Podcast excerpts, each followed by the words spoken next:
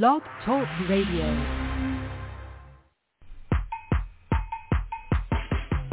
And now, shining the light of biblical truth. This is Truth Be Told Radio with your host, Melissa Canchola.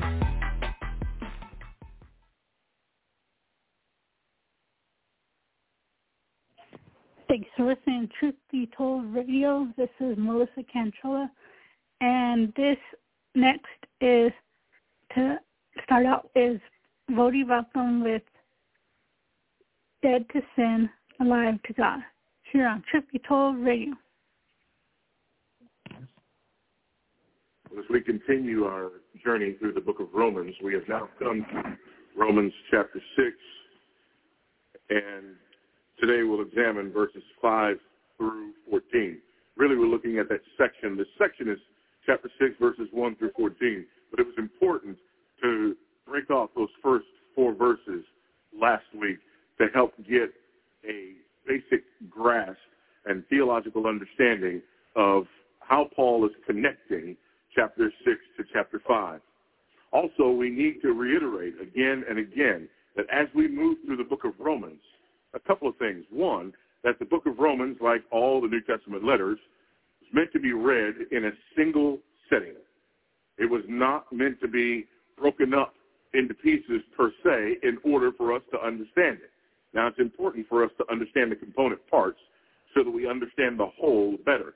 But you have to understand it in light of the whole, which is why it's important that we remember where we've been and where we're going. Now, the first section or the first movement in the book of Romans is commonly understood to be the first four chapters. The entire book is about justification. In those first four chapters, we see uh, our need for justification, and we also see uh, the means by which we're justified.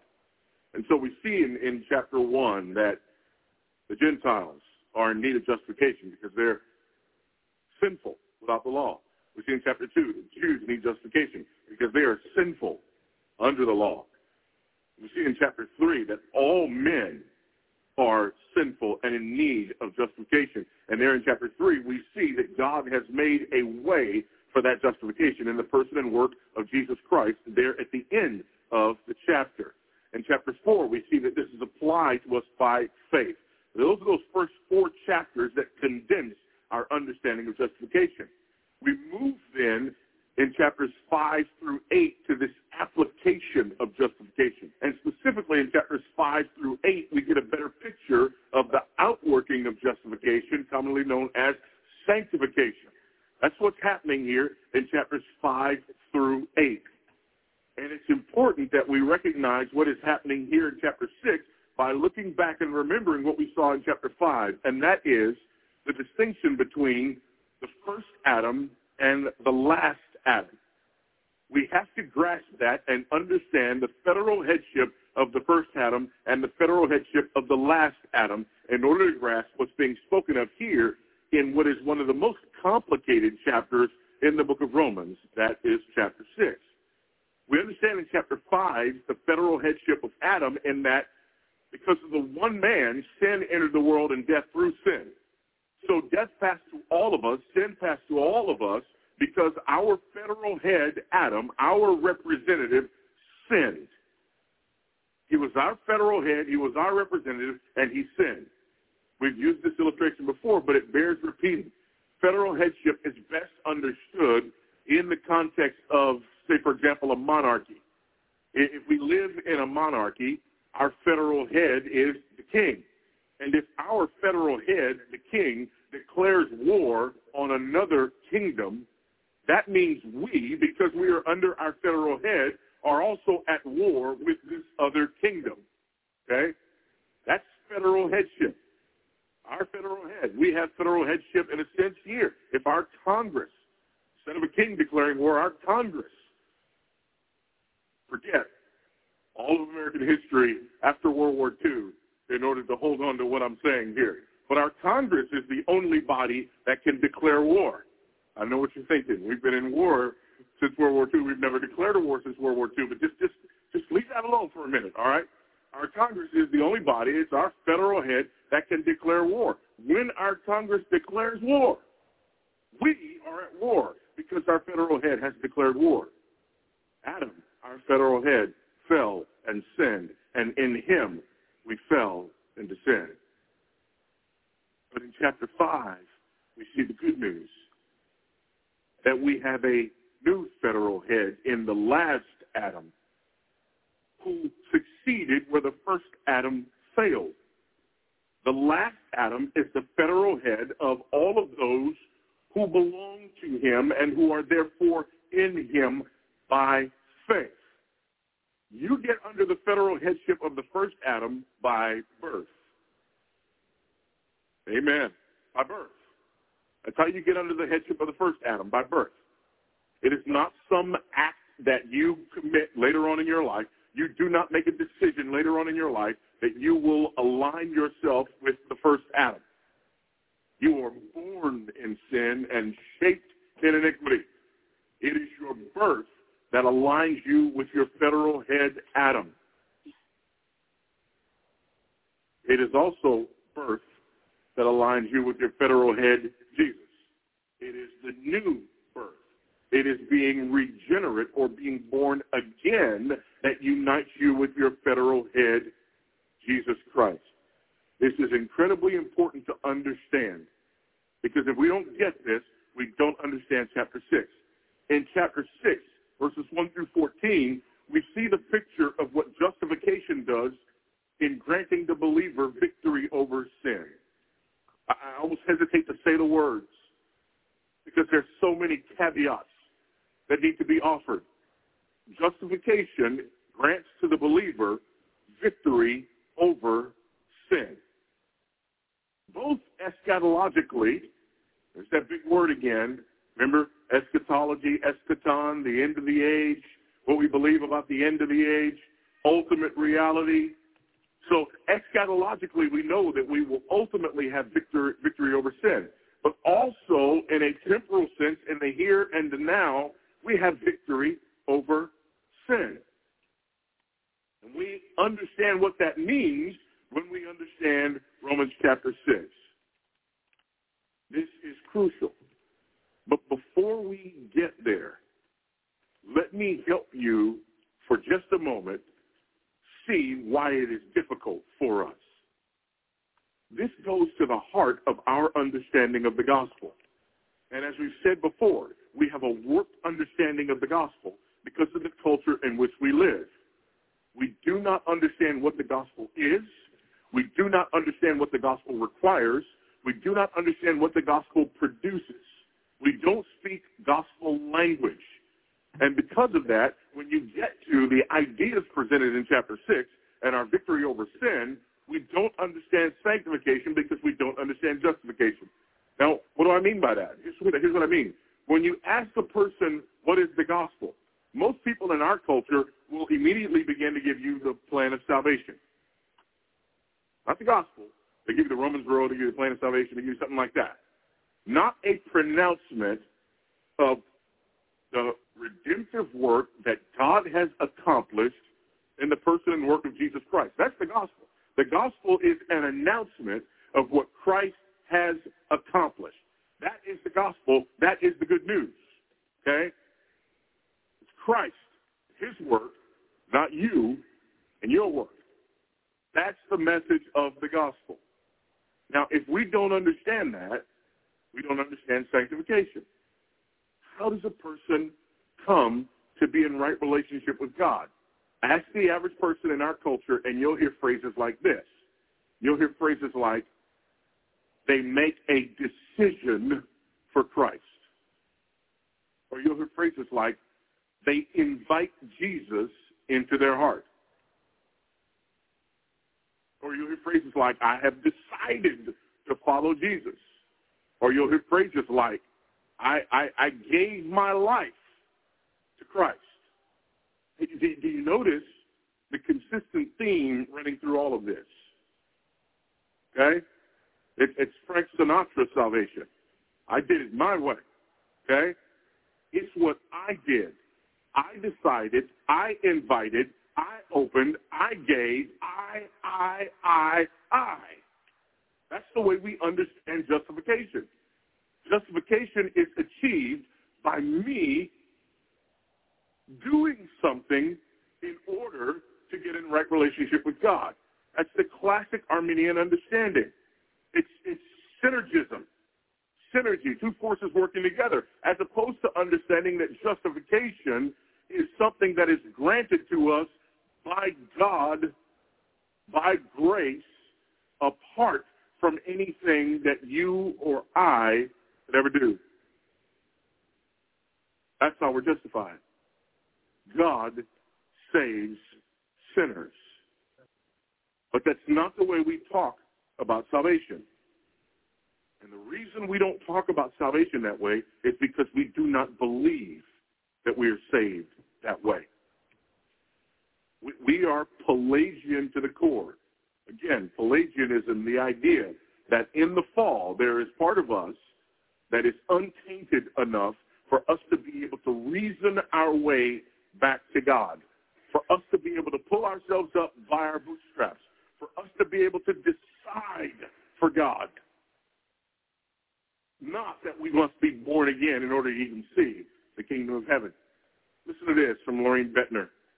I've, I've quoted Loraine Boettner's uh, classic work, The Reformed Doctrine of Predestination, a number of times. I would hope that you would get this, that you would that you would have this, that you would read this. But listen to Boettner. He's quoting here, but he says the contrast between Calvinistic and Arminian basis for morality is clearly stated in the following section of McFetridge. The two great springs by which men are moved are on the one hand conviction and idea, and on the other emotion and sentiment. As these control, so the moral character will be shaped. Don't miss this. If we believe that you are justified or you are saved by you deciding, you committing, you giving, you opening, whatever the case may be, then what do we have to believe about how you're sanctified? You deciding, you committing, that has to be it. So if there is a sin problem in your life, how do you deal with sin on the larger scale, as in going from death to life? Well, I dealt with it by making a decision and devoting or dedicating my life to Christ. So if later on in my life I have another sin problem, what I need to do? We dedicate my life to Christ.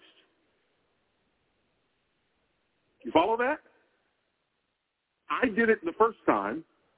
It didn't take. So I need to do it again. I need to redouble my efforts. I need to dedicate myself again. This alters everything. This alters the way we evangelize. If I believe, for example, that man is saved by his own initiative and inclination, then how do I evangelize? I have to get to that place in that man where I can motivate him to make the right decision.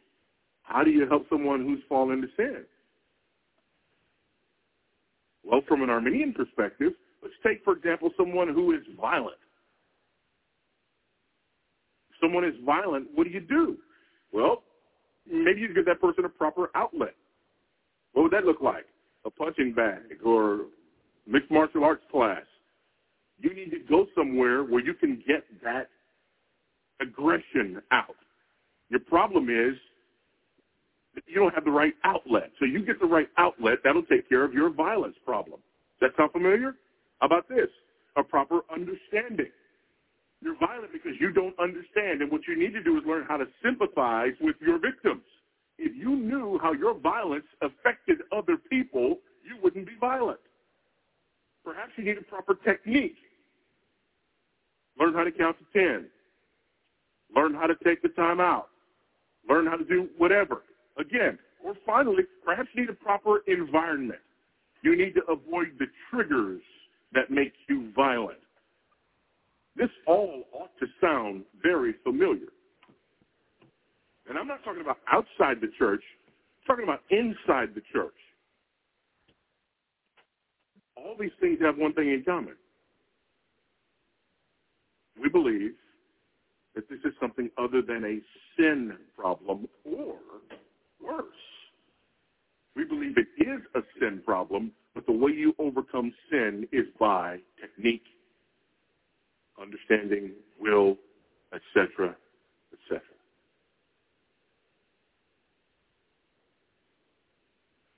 But if on the other hand, we believe that salvation is a monergistic work, synergistic, God and man working together to save man, monergistic, God saving man by himself without man's help. If we believe that salvation is monergistic, that also changes the way we evangelize. If God saves sinners and God uses the foolishness of preaching and the foolishness of the gospel, what's my goal? My goal is to be as clear with the gospel as I possibly can because that's what God uses. Is my goal to somehow manipulate the man into making a decision? No, because I realize I cannot do that. Salvation is a work of God. So I proclaim the gospel knowing that the gospel is the power of God unto salvation, not my manipulation of man. It also deals it also affects the way you help people deal with sin.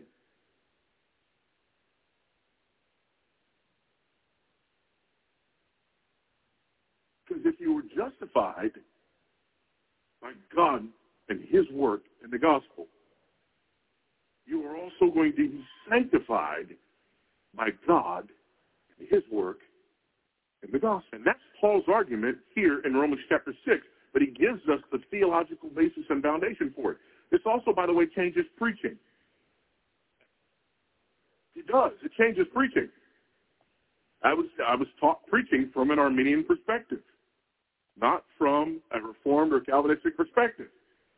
So, from an Arminian perspective, if man gets saved by him, you know, taking initiative with that part of him that's not affected by the fall, our job is to affect that part of him that's not affected by the fall if man gets sanctified and gets better by him learning techniques or changing his environment, things like that, what, what do my sermons sound like? Five ways to have a happy life, ten ways to reduce stress, four ways to overcome depression, techniques, techniques, skills. Some of those things may be good. Uh, by the way, the things that we talked about, you know, it might not be bad to have a punching bag. Might not be bad to learn sympathy or empathy. But might not be bad at all to learn to avoid certain circumstances or those things are not inherently bad. But if I believe that they aren't the answer, I've missed the mark. So with that in mind, let's look here. We'll go back to verse 1. We'll read all the way through verse 14, but we'll concentrate on 5 through 14. What shall we say then? By the way, as we read, we're going to read this a couple of times. But as we read through the first time, because I want you to understand that there are two themes going on here. Paul is talking about two separate ideas, two separate themes, two separate ways. I want you to see how many times he reiterates this. So the first time we read through it, every time you see death or dead, I'm reading the ESV, so if you have the ESV, every time you see death or dead, would you read that aloud with me? Okay? You just read that aloud with me every time you see death or dead? What shall we say then? Are we to continue in sin that grace may abound? By no means. How can we who died to sin still live in it? Do you mm-hmm. not know that all of us who have been baptized into Christ Jesus were baptized into his death? We were buried, therefore, with him by baptism into death, in order that just as Christ was raised from the dead by the glory of the Father, we too might walk in newness of life. For if we have been united with him in a death like his, we shall certainly be united with him in a resurrection like his. We know that our old self was crucified with him in order that the body of sin might be brought to nothing, so that we would no longer be enslaved to sin. For one who has died has been set free from sin. Now, if we have died with Christ, we believe that we will also live with him. We know that Christ, being raised from the dead, will never die again. Death no longer has dominion over him, for the death he died, he died to sin once for all, but the life he lives, he lives to God. So you also must consider yourselves dead to sin and alive to God in Christ Jesus. Let not sin, therefore, reign in your mortal body to make you obey its passions. Do not present your members to sin as instruments for unrighteousness, but present yourselves to God as those who have been brought from death to life, and your members to God as instruments of righteousness. For sin will have no dominion over you, since you are not under law, but grace. Do you think Paul's making a point here? Over and over and over and over and over again. Death, death, death, death. Now, when we read again, we're not going to look for life. Because pretty much when you see death, the opposite of that, you see the life. Here's what I want us to look for as we read through it again. We're going to start again at verse 1. And when you see in him Christ, would you read that with me? Again. What shall we say then? Are we to continue in sin that grace may abound? By no means. How can we who died to sin still live in it? But, uh, excuse me, do you not know that all of us who have been baptized into Christ Jesus were baptized into his death? We were buried, therefore, with him by baptism into death, in order that just as Christ was raised from the dead by the glory of the Father, we too might walk in newness of life. For if we have been united with him in a death like his, we shall certainly be united with him in a resurrection like his. We know that our old self was crucified with him in order that the body of sin might be brought to nothing, so that we would no longer be enslaved to sin. For one who has died has been set free from sin. Now, if we have died with Christ, we believe that we will also live with him. We know that Christ, being raised from the dead, will never die again. Death no longer has dominion over him. For the death he died, he died to sin once for all. But the life he lives, he lives to God. So, you also must consider yourselves dead to sin and alive to God in Christ Jesus. Let not sin, therefore, reign in your mortal body to make you obey its passions. Do not present your members to sin as instruments for unrighteousness, but present yourselves to God as those who have been brought from death to life, and your members to God as instruments of righteousness. For sin will have no dominion over you, since you are not under law, but under grace. Do you see that? There's a definite pattern here. There's the idea of death and the idea of life. By the way, that last statement in verse 14 also sums up the concept of death and life, but it gives you under law versus under grace. Under law, death. Under grace, life. So this is all about death and life. It's all about Christ and his relationship to death and life and sin, but it is about us in Christ and with Christ and what that has to do, the implications thereof for our relationship to sin. Let's grasp this. Number one, our victory over, victory over sin, rather, is impossible for those in Adam. Victory over sin is impossible for those in Adam. That's important to understand. Look at verses 6 and 9. Look at verse 6 we know that our old self was crucified with him in order that the body of sin might be brought to nothing, so that we would no longer be enslaved to sin. Before we were in Christ, we were in Adam.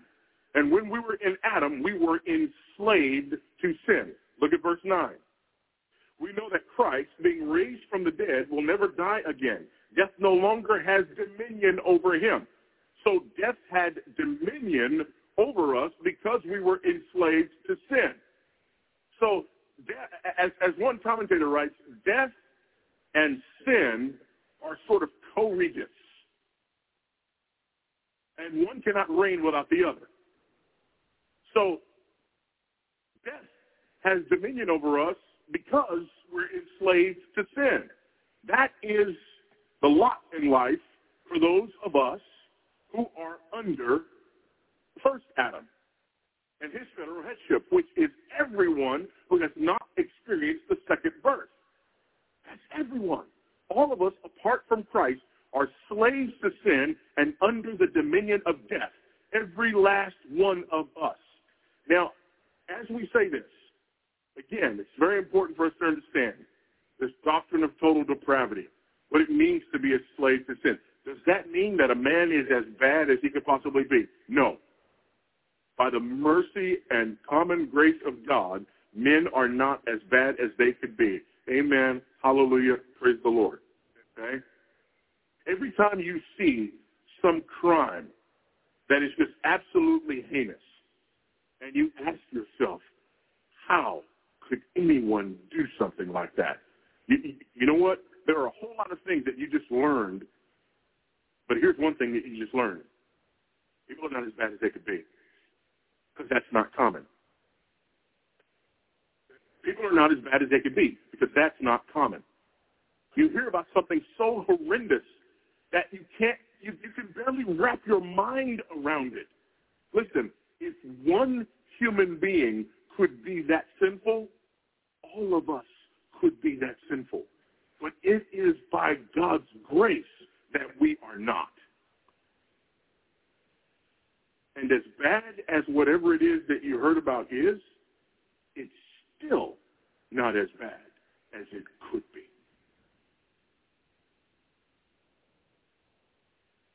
So if we're slaves to sin, what does that look like? Let's go to our confession. London Baptist Confession, chapter 9 on free will. Number one, God has endued the will of man with that natural liberty and power of acting upon choice. That it is neither forced nor by any necessity of nature determined to do good or evil. Okay? Man is, it's not determined that man will do good or evil. Number two, man in his state of innocency had freedom and power to will and to do that which was good and well-pleasing to God, but yet was mutable so that he might fall from it. Number three, man by his fall into a state of sin has wholly lost all ability of will to any spiritual good accompanying salvation. So as a natural man being altogether averse from that good and dead in sin is not able by his own strength to convert himself or to prepare himself thereunto.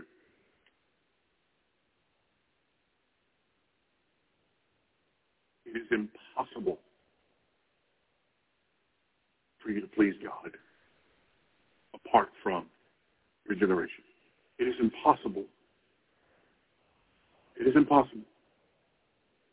You are fallen in your sin, and you do according to your will, but your will is absolutely bent toward sin, evil, and self-gratification. It's like the classic illustration of the carnivore and the herbivore. You think about the herbivore. You know, he, he only eats plants. Is he free to eat meat? Is the cow. The cow is an herbivore. Is the cow free to eat meat? Yes. The cow is free to eat meat. However, the cow's will will not choose to eat meat. Why? Because it is contrary to his nature. So though it's there, he's not going to choose it because it's contrary to his nature. It's the same thing for those who are fallen in Adam. You are slaves to sin. Righteousness is there. But will you choose it? No. Because it is contrary to your very nature.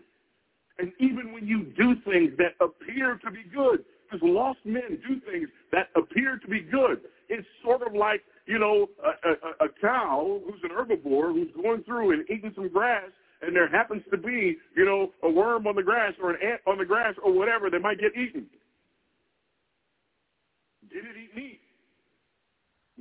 Yeah. That wasn't its intention. Did the man do something that outwardly looked good? Yeah. But righteousness wasn't his intention. Righteousness to the glory of God wasn't his intention.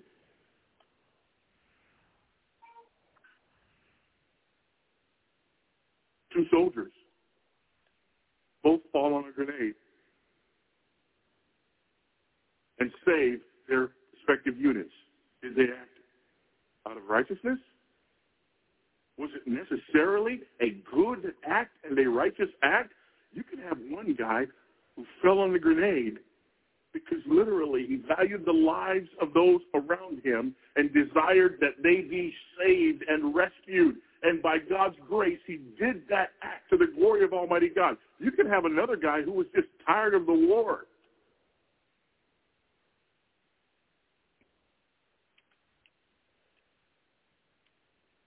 Can a man do something? A man who is in Adam, a man who is completely lost, can he do something? that looks like a righteous act. Yes, does it all the time. But if his motives are self-glorification, self-gratification, and not the glory and honor of Almighty God, that act, though it appears righteous, is actually sinful. Victory over sin is impossible for those who are in Adam. There is none righteous. No, not even one. Turn with me to the right. We'll get there eventually in chapter 8. Look at chapter 8, and let's begin at verse 5. For those who live according to the flesh set their minds on the things of the flesh, but those who live according to the Spirit set their minds on the things of the Spirit. For to set the mind on the flesh is death, but to set the mind on the Spirit is life and peace. For the mind that is set on the flesh is hostile to God, for it does not submit to God's law. Indeed, it cannot. Indeed, it cannot. Those who are in the flesh cannot please God. I don't write the mail, I just deliver it.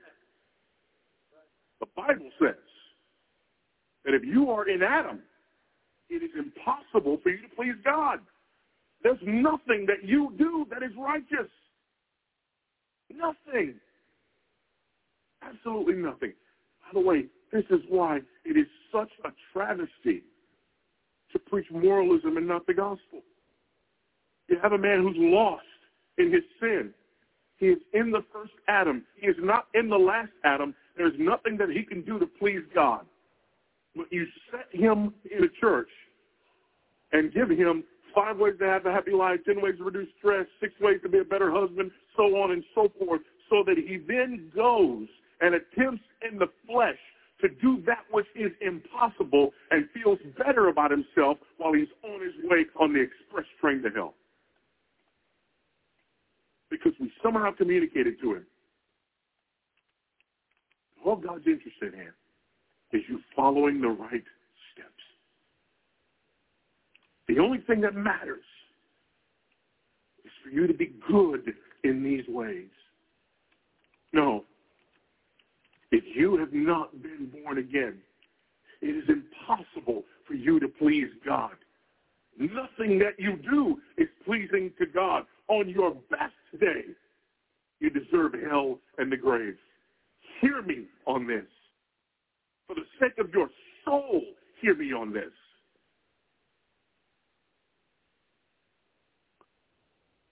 It's just as true, however, that victory over sin is inevitable for those who are in Christ. Look at 6 through 10. Look first at verse 5. Verse 5 is the connector between the first paragraph, 1 through 4, and the second paragraph. And so verse 5, and we'll talk more about verse 5 in a minute, but verse 5 says, if we have been united with him in a death like his, we shall certainly be united with him in the resurrection like his we know that our old self was crucified with him in order that the body of sin might be brought to nothing, so that we would no longer be enslaved to sin. So we were slaves to sin, but now, because of the death of Christ in which we are united, we're no longer slaves to sin. For one who has died has been set free from sin. Now, if we have died with Christ, we believe that we will also live with him. We know that Christ being raised from the dead, will never die again. Death no longer has dominion over him. For the death he died, he died to sin once for all. But the life he lives, he lives to God. There is the truth and the reality about us that Paul is communicating. He's also communicated this earlier if you look at verses 1 through 4. What shall we say then? Are we to continue in sin that grace may abound? By no means, may it never be. How can we who died to sin still live in it? Do you not know that all of us who have been baptized into Christ Jesus were baptized into his death? We were buried with him in baptism into death in order that just as Christ was raised from the dead by the glory of the Father, we too might walk in newness of life. It's impossible. It doesn't work. It is inevitable that those who are united to Christ will have victory over sin. It's inevitable. First John chapter 3. Let's go there. First John chapter 3.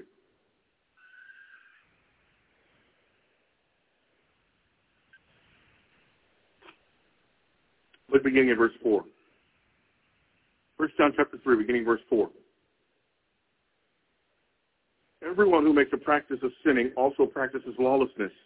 Sin is lawlessness. You know that he appeared to take away sins, and in him there is no sin.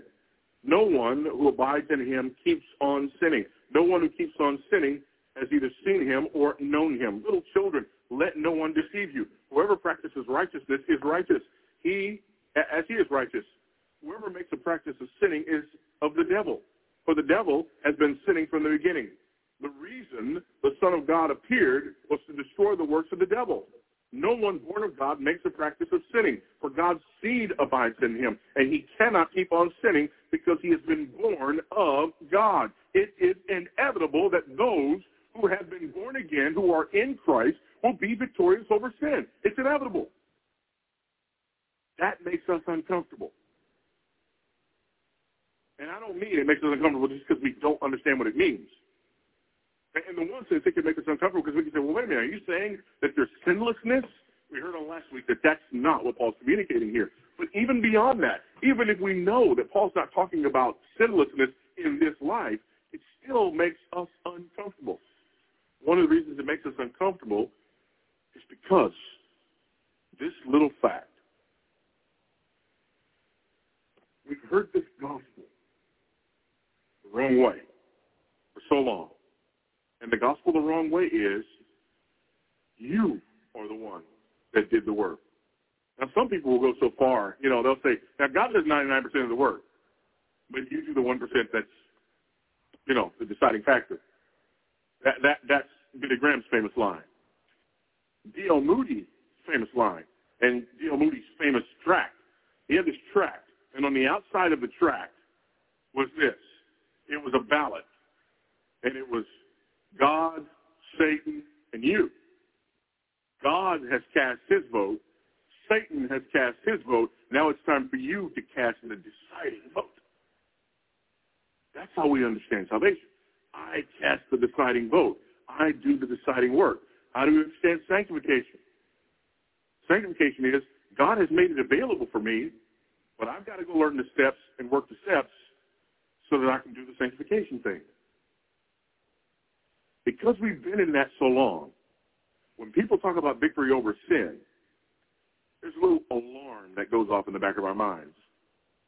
And that alarm that goes off in the back of our minds says, oh, no, no, no, don't do that because then you get into that one saved, always saved, and people won't strive for righteousness. Danger, danger, danger. People won't strive for righteousness. You only worry about that if you believe that sanctification is the result of people striving for righteousness. I don't believe that. Your sanctification is not the result of what you strive for. Paul is making clear that your sanctification is a result of what Christ has done and applied to your life. So my hope is not that you would leave here with a worry on your mind that is significant enough to keep you working the steps. It works if you work it. That's not my worry. My worry is that you leave here remembering the source of your righteousness, the person and work of Jesus Christ, that you keep him in the forefront of your mind because that's your only hope of victory over sin. It guarantees it. Guarantees it. It's our mindset. Thirdly, victory over sin is guaranteed by the work of Christ applied to believers. It's guaranteed by the work of Christ applied to believers. Let, let, let's look a little more closely here at this text. Three types of hope. Our forensic hope, our eschatological hope, and our immediate or temporal hope. First of all, our forensic hope. When you talk about justification from a forensic perspective, that is when we talk about justification as in God has declared us righteous. That, that, that forensically or legally, God has justified us. He has put us in right relationship with himself. So that's the first hope that we have. We saw that in Romans chapters 1 through 4. And really we saw it in Romans chapter 3. That our hope, our forensic hope, is in God declaring us righteous by the finished work of Jesus Christ. That's our forensic hope.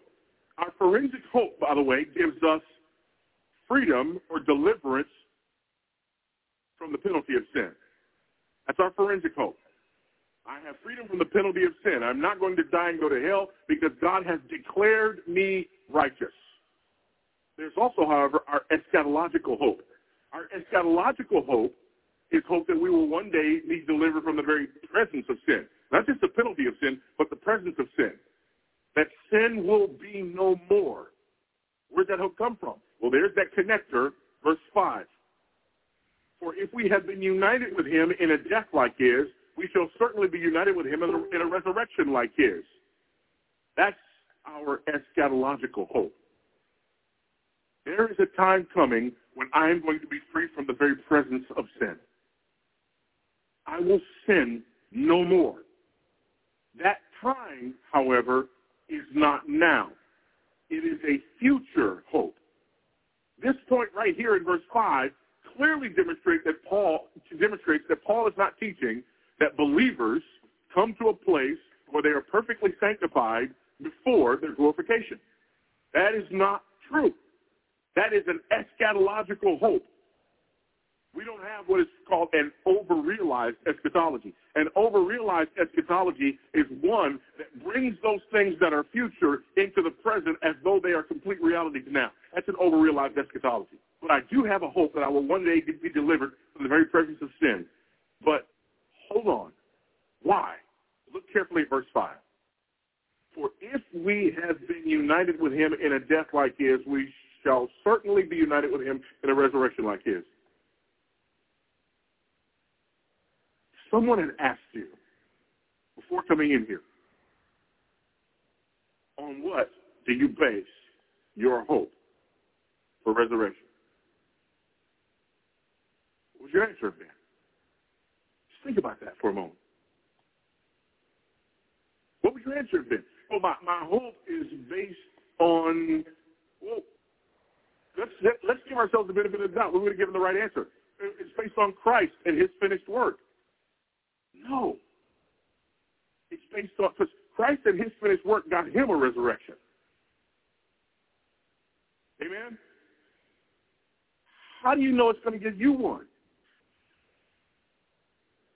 Well, because I believe in Christ and his resurrection. So does the devil. He was there.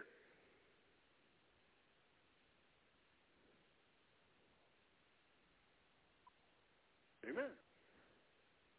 What's the difference between you and him? You are in Christ. That's your hope of resurrection. You are in Christ. We read it earlier, did we not? In him, with him, in Christ Jesus, with Christ Jesus. You are united with Christ. You are in Christ. The most beautiful picture of this. You know where I'm going. Go to Ephesians chapter 1. We've got to go to Ephesians chapter 1 and listen to the language of the same author here in Ephesians chapter 1 as he explains this picture. Ephesians chapter 1, beginning at verse 3. This is critical. It's the key to unlocking this doctrinal issue that can be so confusing. Blessed be the God and Father of our Lord Jesus Christ, who has blessed us in Christ with every spiritual blessing in the heavenly places, even as he chose us in him before the foundation of the world, that we should be holy and blameless before him. By the way, we were elected unto what? Holiness. Holiness. If there's no holiness, you're not one of the elect. So we do. We get uncomfortable when we say, "Oh, wait a minute." The idea that our victory over sin is guaranteed, and wait, you know, it's inevitable for those. But yeah, it is. It is.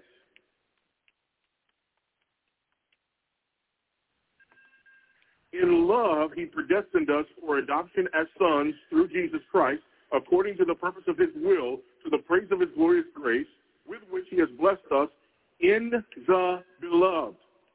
In him we have redemption through his blood, the forgiveness of our trespasses according to the riches of grace, which he lavished on us in all wisdom and insight, making known to us the mystery of his will, according to his purpose, which he set forth in Christ as a plan for the fullness of time to unite all things in him, things in heaven and things on earth. You are in Christ. You are united with Christ.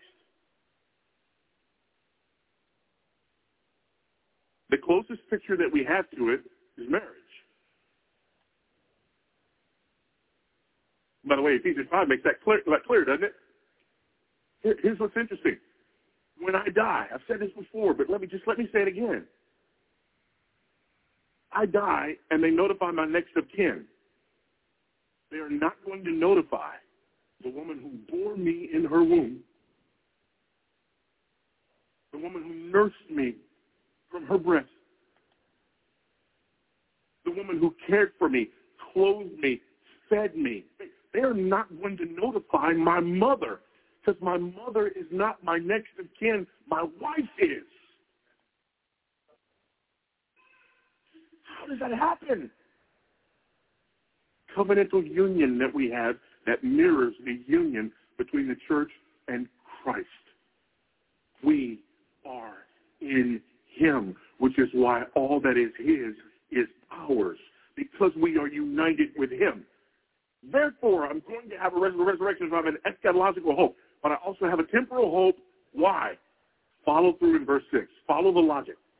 Now in verse 6 he says, we know that our also, again, we have hope of resurrection. When I die, I'm going to heaven. Amen. That's great. I'm glad you believe that.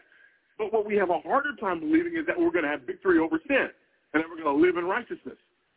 But the same principle that gives you hope of resurrection is the principle that gives you hope of righteousness.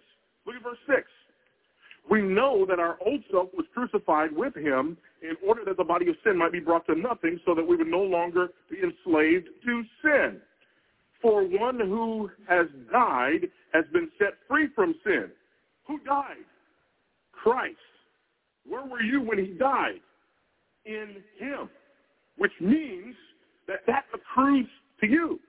His resurrection accrues to you but also this freedom from bondage to sin accrues to you as well. We know that Christ, verse 9, being raised from the dead, will never die again. Death no longer has dominion over him. Why do we believe that we're going to have a resurrection? Because we believe that death no longer has dominion over us because we're in Christ. Next verse. For the death he died, he died to sin once for all, but the life he lives, he lives to God. He did not just give you an eschatological hope. He gave you a right now hope. That right now, because you are in him, you live a life to God, which is a life of holiness and righteousness that you did not earn for yourself, but it was earned by the person and work of Jesus Christ. That's your victory over sin. It is a theological reality. It is a theological truth. It is as real as your hope of a coming resurrection. So, okay, so uh, what do I do?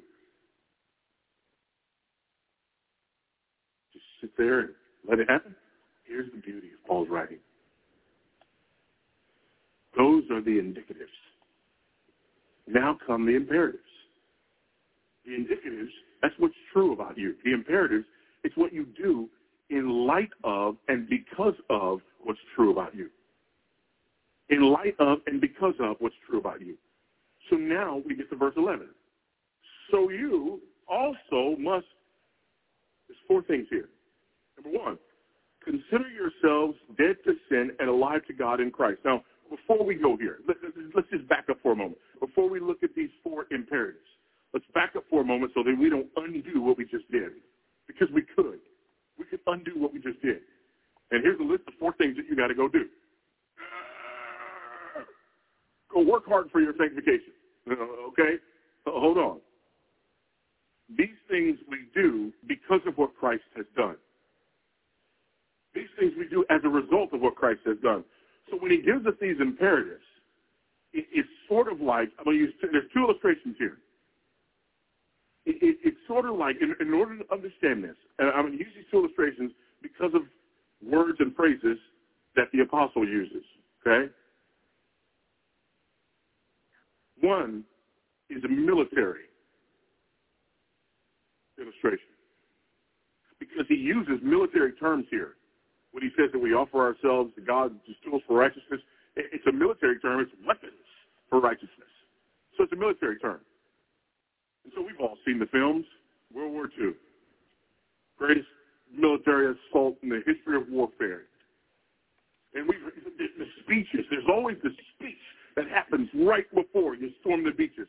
Or the speech that happens right before Easy Company goes and jumps out of the airplane. They get the speech. And in the speech, there's always that moment where the commanding officer says something like, remember the training. You are ready for this. You are prepared for this. Remember your training. Now, is the commanding officer saying that the act of you remembering your training is what really makes the difference? No. Training is what makes the difference. He's just trying to encourage these soldiers to rely on that thing that matters most. Rely on the training that we get. Now, for us as believers, it's not remember your training. It's remember your victory that you have in Christ. So here in verse 11, look at what he says. He says, so you must also consider yourselves dead to sin and alive to God in Christ Jesus. Remember your training. Don't be afraid. Don't worry about the outcome. Do what you've been trained to do. That's what the commanding officer says. What we're being told is Christ has won the victory. You consider and you reckon yourself in him. That doesn't make you in him. It just reminds you of what is true. Remember what is true. Your victory over sin comes when you remember what is true. The other illustration is the illustration of slavery. That, that's, it, it runs throughout this whole chapter, the idea of slaves to sin. We have in our nation's history a vivid illustration of this truth. Amendment 13, slavery abolished.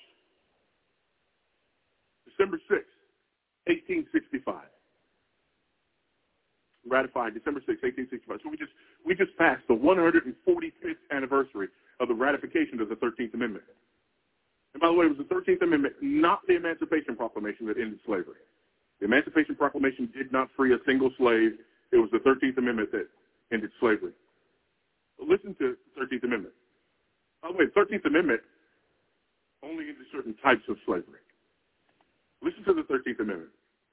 Neither slavery, slavery nor involuntary servitude, except as a punishment for crime, wherefore the party shall be shall have been duly convicted, shall exist within the United States or any place subject to their jurisdiction. Neither slavery nor involuntary servitude. Now, if you take that middle clause out, then you do get a complete abolition of slavery. It reads like this: Neither slavery nor involuntary servitude shall exist within the United States or any place subject to its jurisdiction, but there's that clause. Except if somebody's convicted of a crime, then they can be put into involuntary servitude or slavery, which we call penitentiary. Okay? Now, December 6, 1865, you're a slave. You're a slave on a plantation in Mississippi, Alabama, or New York, or Pennsylvania. Okay? And it's December 6th, 1865. And in that moment, you have your forensic freedom from slavery. It's the law. You're no longer a slave.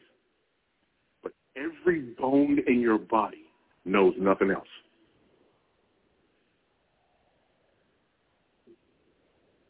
Every fiber of your being that was born on the plantation, born into slavery, and spent every day as a slave knows nothing else. So if somebody would then say to you, live like a free man, consider yourself free. Is your considering yourself free what made you free? No. It's this declaration that made you free. But if someone says, consider yourself free, they're just saying you need to think about yourself in accordance with that which is true, regardless of what you feel or regardless of your circumstances. Secondly, look at verse 12.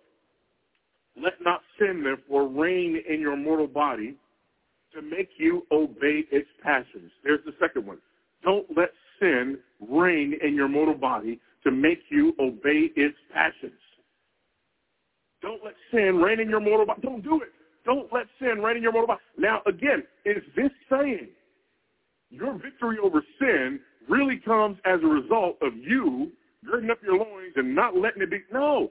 Go back to the illustration. The commanding officer. When those doors open up, everything in you is going to want to stay on those boats. Stay there, you die. When the door opens up, do not listen to your fears. Move forward toward the beach.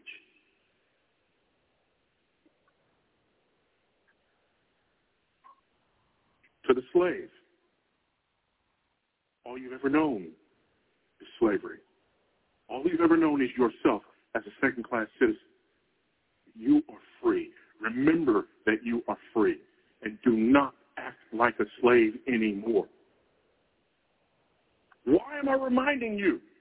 Because this is the source of your freedom? No, I'm reminding you because everything in you has been conditioned in the opposite direction. And so I'm reminding you of what's already true because of your conditioning in the opposite direction. Same thing with sin. You were born in the first Adam. Paul's reminding you, consider yourself according to what God says is true. He's reminding you, do not give yourself to that to which you no longer belong. Thirdly, verse 13, do not present your members to sin as instruments for unrighteousness, but present yourselves to God as those who have been brought from death to life, and your members to God as instruments of righteousness. Militaristic terminology here. You're a weapon of righteousness, not a weapon of unrighteousness. There's a connection here. It's not just don't give yourself over there, but give yourself over here. Don't let sin reign in your mortal body. Give yourself to God. That's how you don't let sin reign in your mortal body. Give yourself to God. You come to the cross again and again and again. That's how. That's your victory. It's the cross. Remind yourself. Consider it to be true. Don't give your members over there, but give your members to God. How do you give your members to God? Those ordinary means. That's why you need to come to church and hear the gospel preached again and again and again. That's why we have the Lord's Supper to remind us of his death and resurrection again and again and again. That's why the goal of our singing is to remind you of that which is true again and again and again. That's why you worship in your families on a regular basis because you need this again and again and again. And to the degree that we give ourselves over and over and over to God and remind ourselves again and again and again of that which is true, there's victory. And here's the fourth thing.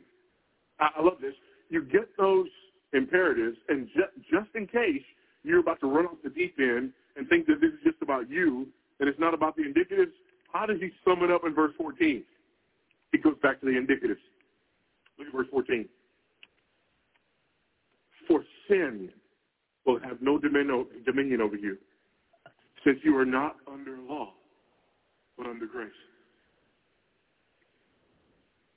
Sin will have no dominion over you. Because you're not under law, you're under grace. You don't live there anymore. That is not your hope. This is not works righteousness. You're not Israel under the old covenant. Your covenant is not based on you standing there and say, all these things we will do. No.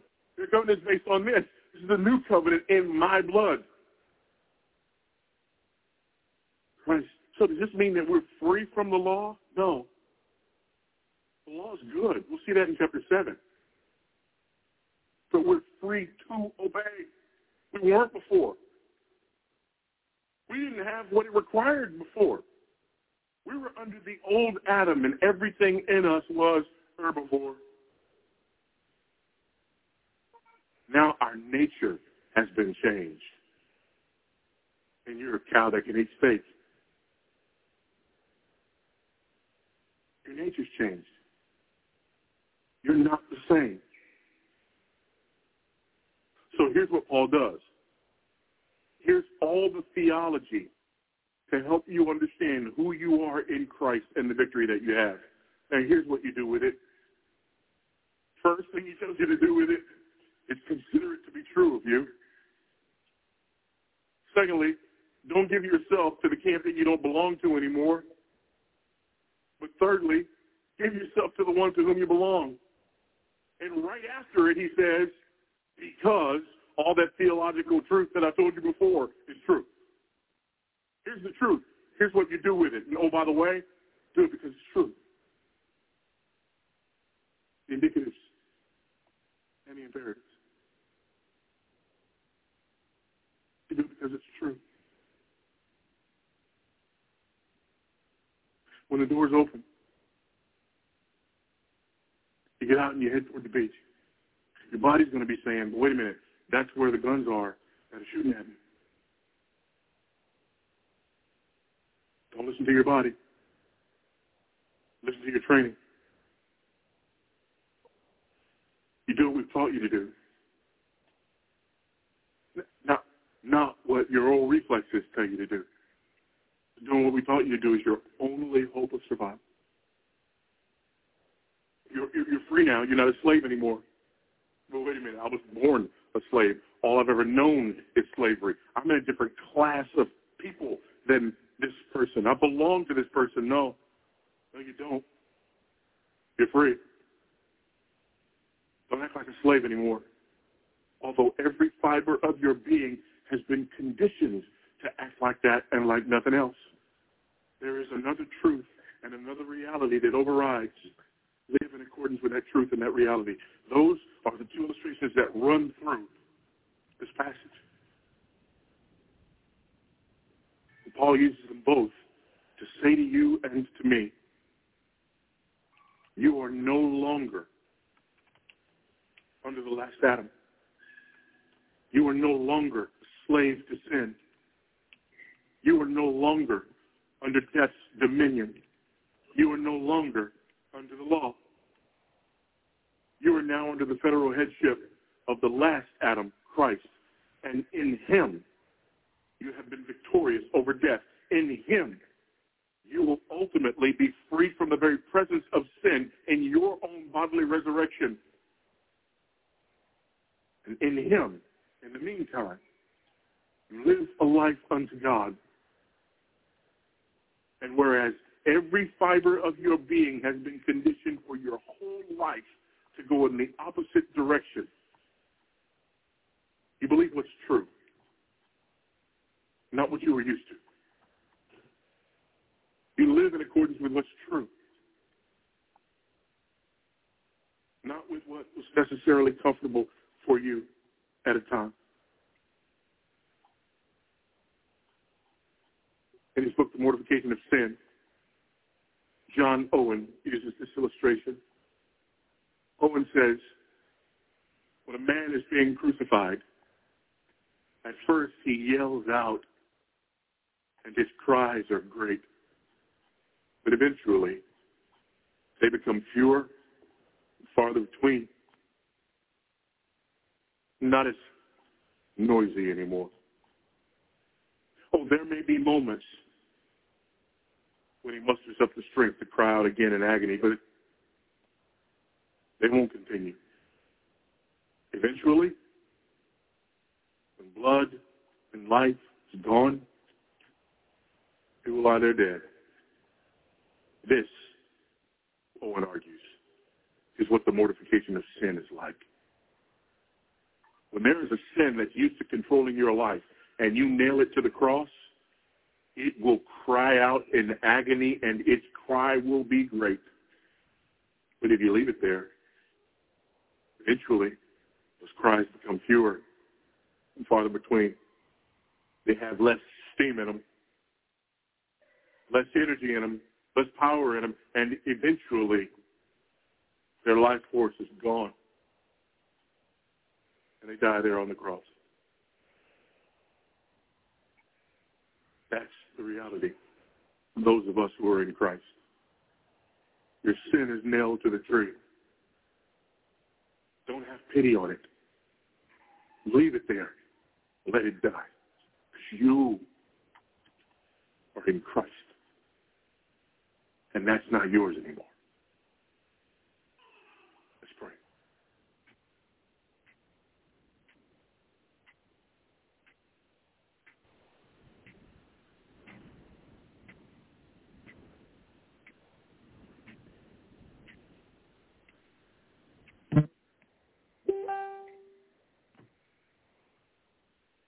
The UN wants to do what? This is Ken Ham, and our Creation Museum celebrates life with a fearfully and wonderfully made exhibit. Earlier this year, the United Nations released shocking guidance that called for the decriminalization of sexual relations with minors, with no age limit given. It's appalling. And yet, it's not really that surprising. After all, it's the logical result of saying that children can decide what gender they are at a very young age. So why can't they make other decisions about their bodies? But in a Christian worldview, we can be rightly appalled. Children are given to parents to be nurtured, discipled, and protected, not to be allowed to make whatever decisions they supposedly want. It's the biblical worldview that values and protects children. Want to learn more about the biblical view of children and to discover more about our pro-life museum exhibit? Visit AnswersRadio.com. That's AnswersRadio.com.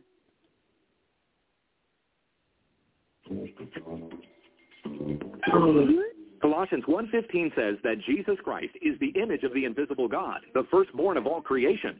Now, there are many who have interpreted firstborn of all creation to mean that Jesus is the first being created by God. The Mormons teach he is the literal offspring of Heavenly Father and Heavenly Mother. The Jehovah's Witnesses believe Jesus is the Archangel Michael. However, the very next verse says, For by him all things were created, in heaven and on earth, visible and invisible, whether thrones or dominions or rulers or authorities. All things were created through him and for him.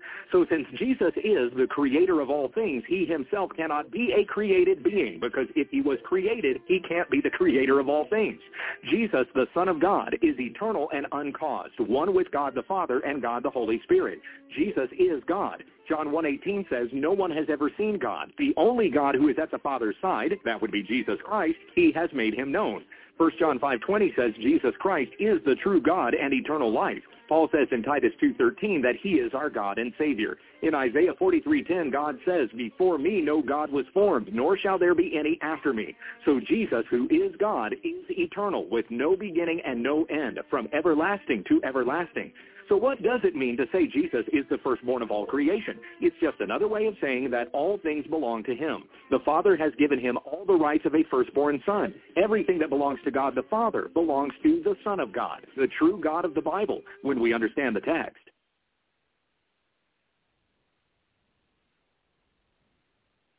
I'm so sorry, my Presbyterian friends. Presbyterian Church USA. Remember, that's the wonky one. What you're about to hear isn't even Christian. I, I watched as much of this as I could stomach, which means we probably won't get through very much of this. It, it's worth hearing how a radical liberal feminist goes about the business of totally twisting the Bible into not. It seems to me that we could perhaps learn one thing about this. Maybe this could in some small way be helpful in our national discourse. We need to label this as what it is not Christian. This is not a church. This is not a pastor. There's, there's nothing Christian about this Presbyterian Church USA pastor.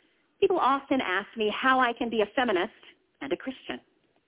My response is that being a feminist Christian is the only way I can be a Christian. Oh, I see. hey, if you think that liberals are always nice, ooh, that shot hit me right between the eyes. How's about you? That type of Christianity? Oh, no way. I couldn't be like that unless I could be feminist. How do you become a feminist Christian? The author of First Timothy would certainly have considered feminist theologians and female clergy to be disobedient daughters of Eve. Yes. And there are a lot of Christians out there who would agree. Yes. And that's okay with me. I bet it's not. Feminist theology has taught me how to reinterpret Scripture in ways that are healing and life-giving. it's honest. I give her props. She's not trying to hide anything. Look, I know the Bible has been clearly understood to mean this now for for millennia. I got a new hermeneutic here. And I refuse to allow conservative Christians or anyone else to take my God away from me. Well, one of us has got a different God. One of us has the true God, the other one doesn't. Because what she does to the Bible is so, let's just stick with our lingo, it's unchristian. This, this isn't even reading the Bible normally. As a feminist theologian, one of the things that gives me joy is reinterpreting texts that have been used to hurt or control people. Please note, all those people were terrible. They hurt, they controlled, and she just said, they're wrong. One of us is. Because the God that I know is full of light and life. Because the God that I know holds me in my grief and walks with me in my pain. I know that the sacred word of God is not a weapon, nor should it ever be used to harm or shame people. Well, she forgot to mention he's also a God of truth and a God of clarity. When you when you listen to people now in the 21st century make the claim that they are now getting it right, finally. Ooh. Despite two millennia of misogynistic interpretations of uh, Genesis and okay. Eve, there I have see. always been other ways to read this story. I can't wait to hear them. How's about you? I love the story of Eve in the garden. My second child is named Eve. Oh. When we look at it with fresh eyes, it's quite a remarkable story. Have you ever noticed Lay it on us. God lied to Adam and Eve? All right, then.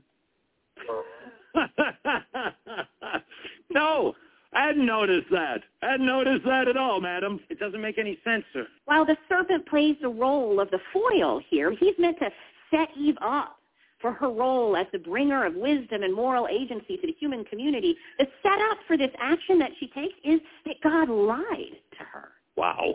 God told the first couple, you shall not eat of the fruit of the tree that is in the middle of the garden, nor shall you touch it, or you will die. And the serpent reveals the truth. You won't die. Wow. Wow. So the serpent is truthful. That's right. God is a liar. We don't want to read the rest of the Bible to read how the entirety of Scripture would say just the opposite, including Jesus calling the devil the father of lies, who was a liar from the beginning. Well, maybe she's got a feminist way to reinterpret Jesus' words to get them in alignment with her values. You are the children of your father, the devil. And you are to follow your father's desires. From the very beginning, he was a murderer and has never been on the side of truth because there is no truth in him. When he tells a lie, he is only doing what is natural to him because he is a liar and the father of all lies. But I tell the truth. And that is why you do not believe it. By the way, did she explain how it is she knows that God lied? I didn't I didn't hear that foundation being laid. Unless of course she's peddling the old ruse. But see they didn't die on the spot.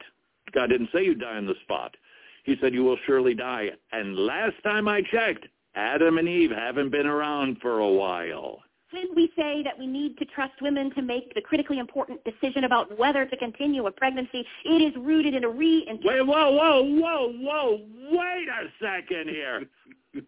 Where did that come from? That jumped the shark. Look, look, I have been guilty of some really awful segues. I I admit it, but this was the critically important decision about whether to continue a pregnancy. It is rooted in a reinterpreted understanding of the story of the Garden of Eden that recognizes and affirms the moral agency and wisdom that Eve chose in the garden. Okay. So much for Romans 5. So much for our understanding that through one man sin entered the world. Nope. This was all about pro-choice. Okay, got, so she had her conclusion. She went and found her proof text, I guess. all of us. Yeah. The story of Eve is the story of why humanity is able to distinguish between what is right and wrong.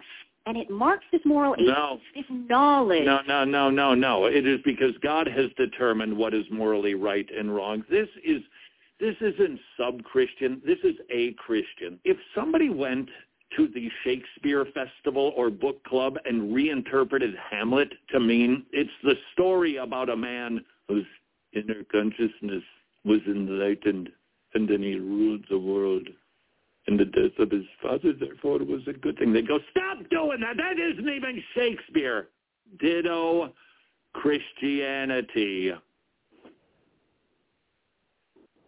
Ultrasounds, still the number one tool used by preborn to encourage women to choose life. But so much more happens at a preborn network clinic. Provisions, counseling, instruction, spiritual needs met, and even prayer. Would you please consider partnering with Preborn Network of Clinics at preborn.org slash wretched, preborn.org slash wretched. Seventh Kingdom. This is Ken Ham, author of Divided Nation, Cultures in Chaos and a Conflicted Church. In biology class, students learn there are six kingdoms of life. Because the humans have physical characteristics like mammals, they're placed within the animal kingdom. Now, this idea that humans are animals comes from the belief that all of life is related and that humans evolved from ape-like creatures. But of course, Believing we're just animals has real-life consequences, especially for morality. As Christians, let's start our thinking with God's Word. And that means we need a seventh kingdom of life, the human kingdom. You see, humans aren't just animals, and we certainly aren't related to them. We're separate from the animals.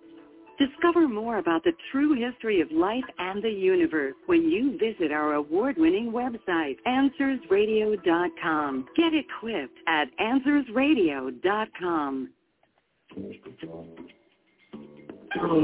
So after Jesus died on the cross, did his spirit then descend into hell? No, Jesus Christ did not go to hell between his death and resurrection. In Ephesians 4, where it says he ascended on high, he also descended into the lower regions so that he might fill all things but this does not mean he went to hell. It means he was buried in the earth. That's literally how that translates. Psalm 16 says, You will not abandon my soul to Sheol or let your Holy One see corruption. The King James translates Sheol as hell, but the word means grave, not a place in the afterlife. We read in Acts 2.31 that Christ fulfilled this prophecy because indeed his body was raised to life and did not decay. In Matthew 12.40, Jesus said that he would go into the heart of the earth, but again, this is the grave. In 1 Peter 3, it says that after Christ died, he went and proclaimed to the spirits in prison who did not obey in the days of Noah. Noah. But Colossians 2.15 explains that Christ triumphed over the dark forces and put them to open shame. That doesn't involve going to hell. The Gospel of Nicodemus says Jesus descended into hell, but that's an apocryphal text written in the 4th century. Likewise, the Apostles' Creed says that he descended into hell, but the creed came over a century after the apostles had all died. It isn't Scripture. And the phrase he descended into hell likely has the same meaning as Ephesians 4.9. Jesus said to the thief hanging next to him, Today you will be with me in paradise. He said to his Father, Into your hands I commit my spirit. And as he breathed his last, he said, It is finished. The work was done. Christ had reason to descend into hell. So then where was his spirit for those three days that his body was in a tomb? Well, he said, paradise, when we understand the text.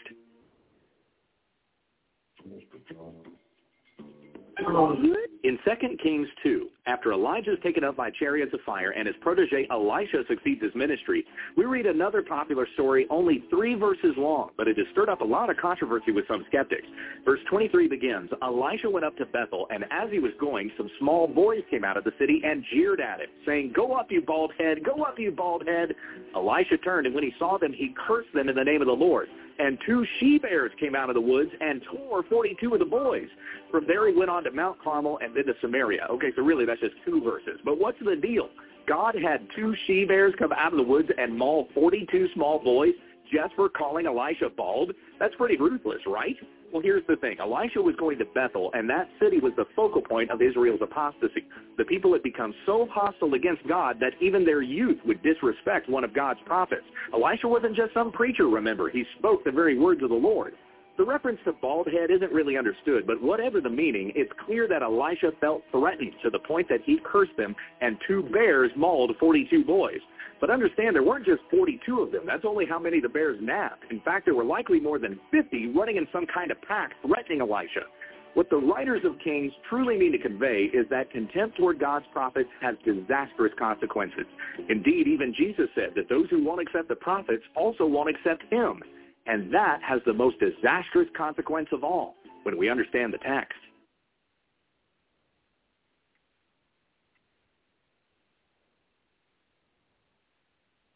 I tell people that there is a big difference between a childlike faith and a childish faith. I had the latter, not the former.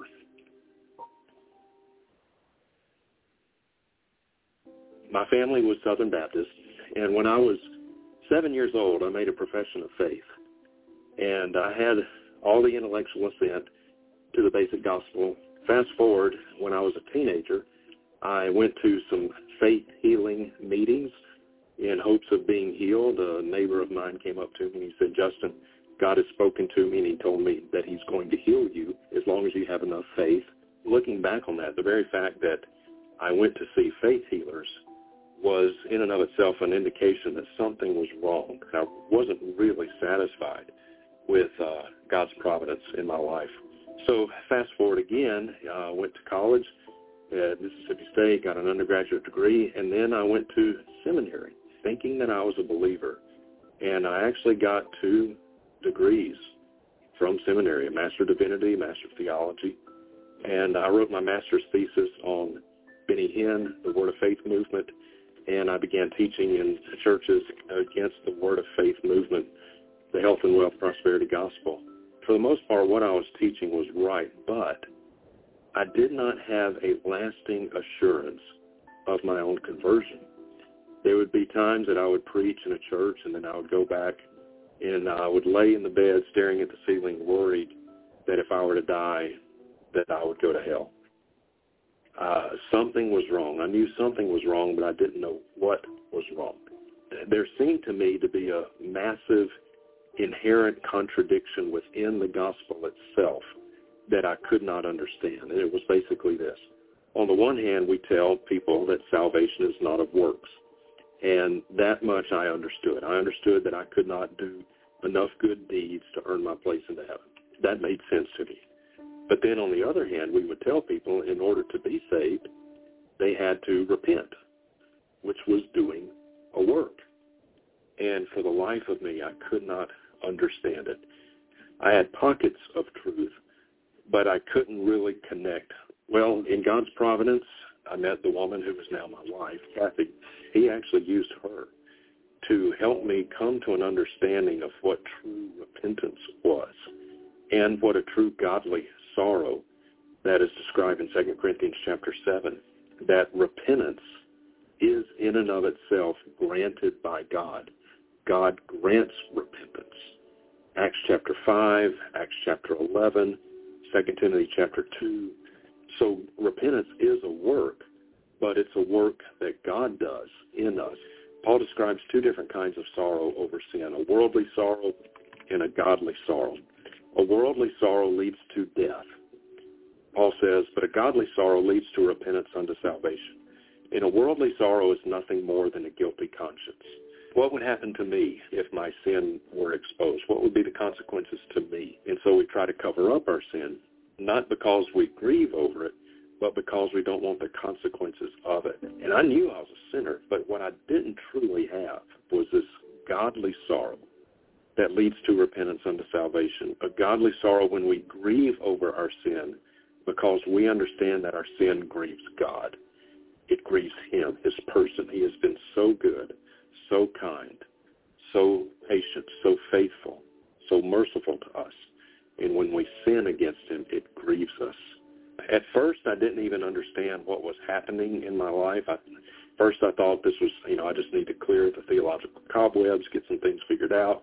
But as the months of that year went on, there were changes in my life. I began to to truly grieve over my sin uh, in a godly way, um, the Psalm 51 kind of a way.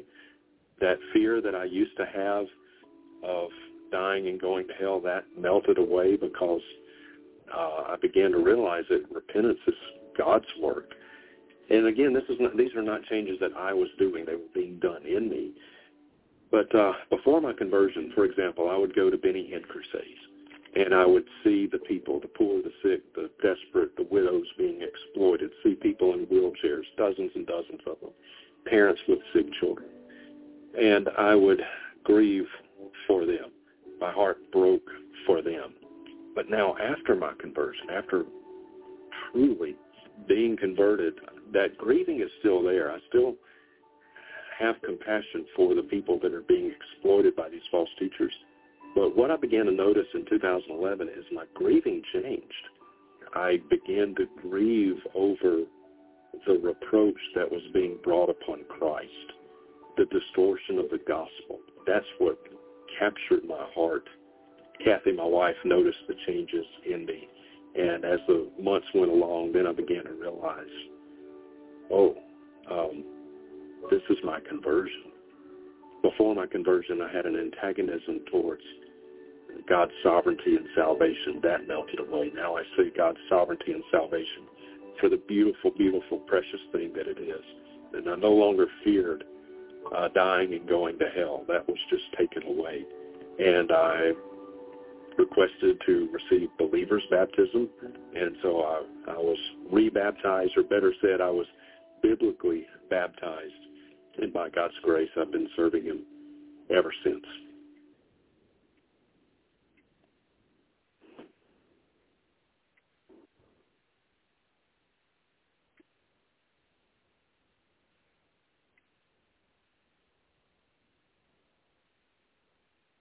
It's nothing new. This is Ken Ham, author of the book on evangelism in our post-Christian world, Gospel Reset. Many Christians have asked me, what's happening in our culture? We've never seen such a dramatic rise in moral relativism and the LGBTQ worldview in our lifetime. So what's going on? Well, many seem to think that what's happening is new, but it's not. We're just seeing it in ways we never have in the West. You see, Ever since the fall in Genesis, there has been a battle between light and darkness, good and evil, God's word and man's fallible word. But the battle is ramping up as the once Christianized worldview disappears. So what's the solution? Well, what it's always been, the truth of God's word and the saving gospel. Discover more about the spiritual battle raging in our culture when you visit us at AnswersRadio.com and learn more about Ken's books. Go to AnswersRadio.com.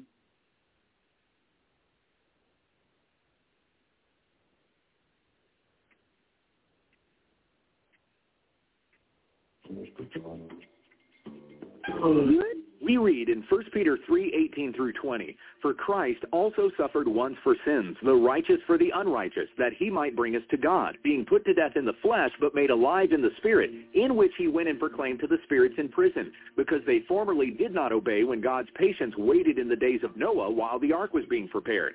Now there are some who take this sentence to mean that Jesus descended into hell, but as we've examined before, that's a false teaching.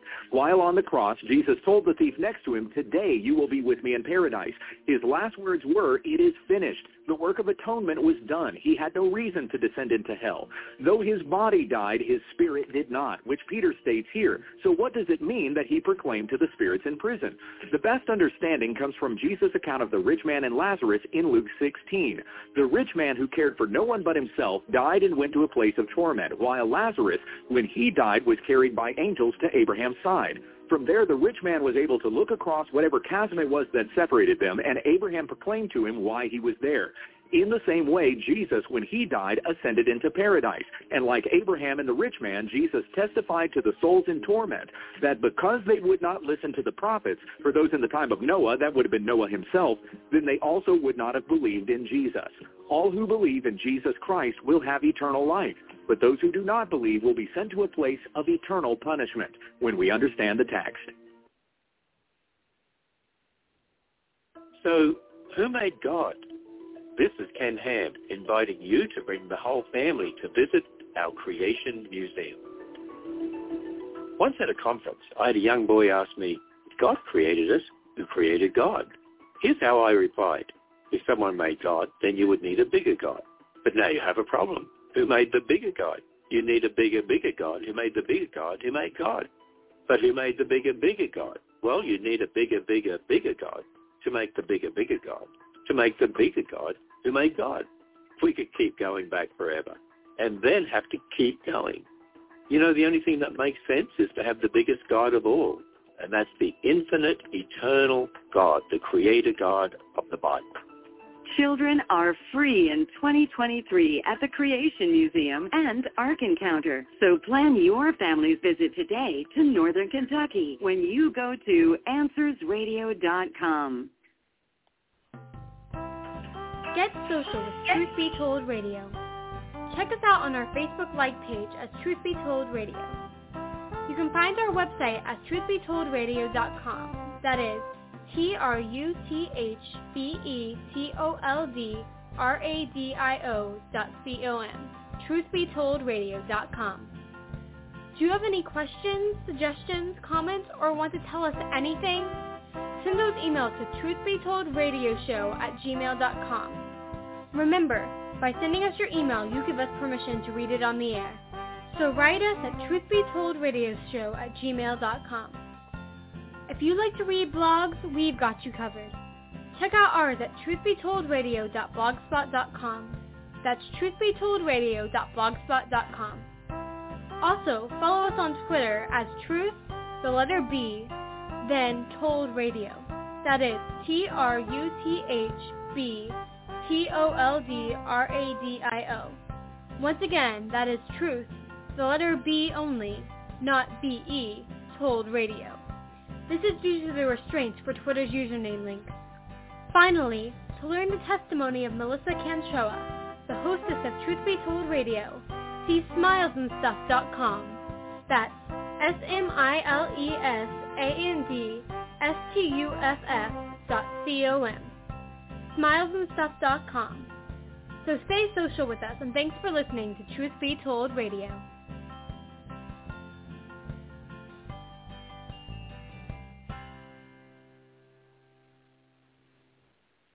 Can we be dogmatic?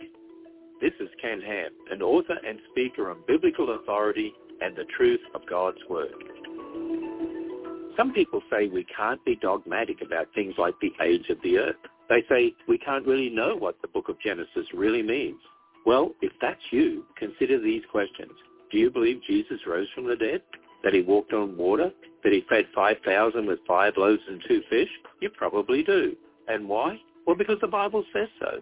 Now, do you believe God created in six days, a few thousand years ago? If not, why? Well, most Christians will say, because scientists say. And there's the problem. Man, not God, is your ultimate authority. Yes, we can be dogmatic about the truth when we start from God's Word. There's so much more to learn about the truth of God's perfect word when you visit our website at AnswersRadio.com. Get encouraged at AnswersRadio.com. The greatest gospel verse in the Bible, 2 Corinthians 5.21. He made him who knew no sin, sin for us, that we might be made the righteousness of God in him. Let me unpack those 15 Greek words. He, God, made Jesus sin. What do you mean he made Jesus sin? Only in one sense. He treated him as if he had committed every sin ever committed by every person who would ever believe, though in fact he committed none of them. Hanging on the cross, he was wholly harmless, undefiled. Hanging on the cross, he was a spotless lamb. He was never for a split second a sinner. He is holy God on the cross. But God is treating him, I'll put it more practically, as if he lived my life. God punished Jesus for my sin, turns right around and treats me as if I lived his life. That's the great doctrine of substitution. And on that doctrine turned the whole reformation of the church. That is the heart of the gospel. And what you get is complete forgiveness covered by the righteousness of Jesus Christ. When he looks at the cross, he sees you. When he looks at you, he sees Christ. Isaiah 53, 5 through 6. He was wounded for our transgressions. He was crushed for our iniquities. Upon him was the chastisement that brought us peace, and with his stripes we are healed. All we like sheep have gone astray. We have turned every one of us to his own way, and the Lord has laid on him the iniquity of us all when we understand the text.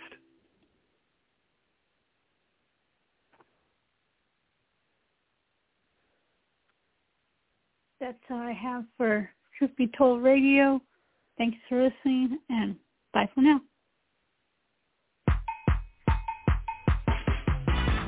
Thanks for listening and join us next time as we shine the light of biblical truth on Truth Be Told Radio.